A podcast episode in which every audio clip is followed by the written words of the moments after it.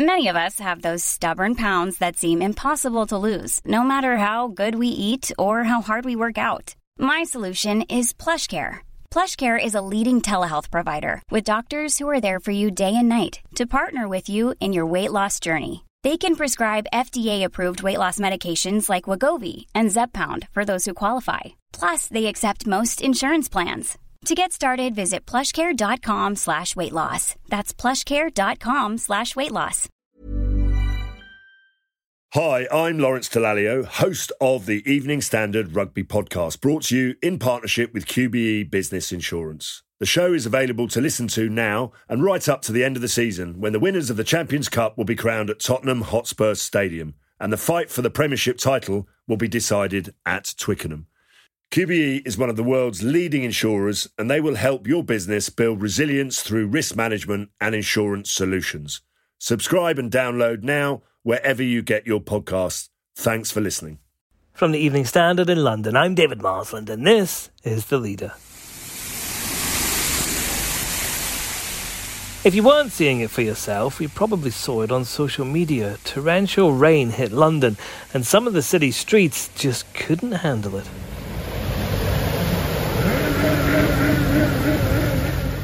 London Fire Brigade took more than a thousand calls for help during the lashing. It wasn't just the streets. Parts of the central line were suspended as engineers tried to repair flood damage. So, how did this happen? Evening Standard reporter Rachael Burford has been looking at that. Rachael, just how bad was London affected by those rains? It was obviously pretty bad. We saw a lot of people stuck in cars last night for three hours in the sort of southwest London. This morning, Whipps Cross Hospital in East London was still diverting ambulances away, um, has cancelled all planned operations, um, and is still trying to cl- um, clear floodwater after the basement was flooded, which really affected the, the, electricals there. So I think there's a lot of people have been really disrupted uh, last night and going into today while the sort of cleanup happens. Yeah, you've been speaking to those people who have been doing those cleanups. I mean, what have people been telling you about their experiences? The thing that comes across from them is it just happens so quickly. Oh, this is mad. Hey, June! Oh, you might as well dive in. people were sort of saying one minute it was fine, and then suddenly it started raining, and then minutes later they had water pouring into their letterboxes, raw sewage flooding their gardens, which has happened to quite a lot of people in East London, particularly around that sort of Waltham Forest area. Um, just when the sewage, the drains just couldn't cope with the sudden influx of water it had.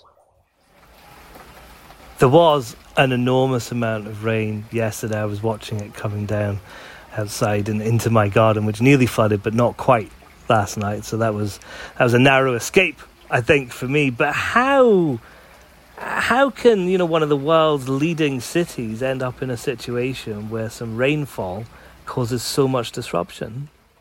Well, uh, it's a really good question, um, and I think one of the sort of answers is that London has been built up very quickly, in particularly in the last sort of few decades, and our sewage system is still quite old. As you know, those drain the drainage system is still was built a lot of it built by the Victorians, and it's just not prepared to cope with that amount of people that are using it. You know, you've obviously got all the rivers around us, so there's a, there's a lot of answers um, to that question. You know, the urbanization that's happened, the amount of people that are sort of connected to the the drainage system. Um, you know, talking to sort of experts this morning, they were saying there's the urban drainage system just needs to be updated essentially. But it's a very difficult thing to do in a city like london which has got so many people. Yeah i mean is there a likelihood of that drainage system being updated? Are we just going to be seeing this over and over again as more rain comes? Yeah i mean we saw it two weeks ago didn't we? Um, predominantly in sort of the notting hill area. That's bad it's really bad. How far uh kind of yeah up to, up to my knees it's a good question. It's something that Thames Water, I'm sure, are going to be working on. But at the moment, every time we get big bouts of rain like this, yes, it does seem that we're going to be flooding. Yeah, I'm wondering if we're just going to have to learn how to live with this kind of thing because I don't think I mean there were a lot of uh, videos on on Twitter yesterday of people trying to drive cars into mass amounts of water and that sort of stuff. Is this something that London's going to have to learn to live with?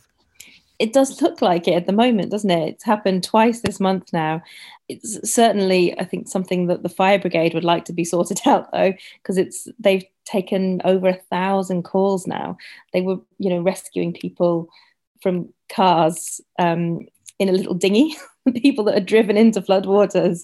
Um, they've had a, a really sort of tough night. So I think it's something that you know the fire brigade is definitely going to be saying, let's get this sorted out because we can't have this happening twice a month. When might it happen again, Rachael? Are we expecting any rain soon? Good question. The weather forecast looks like it's sort of petering out, um, but obviously it's very changeable.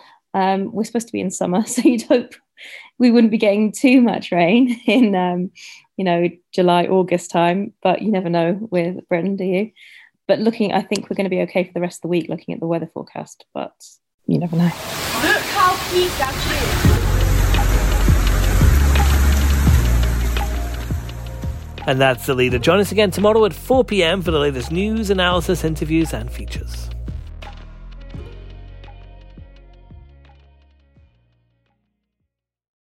Hi, I'm Lawrence Dallaglio, host of the Evening Standard Rugby Podcast, brought to you in partnership with QBE Business Insurance. The show is available to listen to now and right up to the end of the season when the winners of the Champions Cup will be crowned at Tottenham Hotspur Stadium and the fight for the Premiership title will be decided at Twickenham. QBE is one of the world's leading insurers and they will help your business build resilience through risk management and insurance solutions. Subscribe and download now wherever you get your podcasts. Thanks for listening. Hey, it's Danny Pellegrino from Everything Iconic.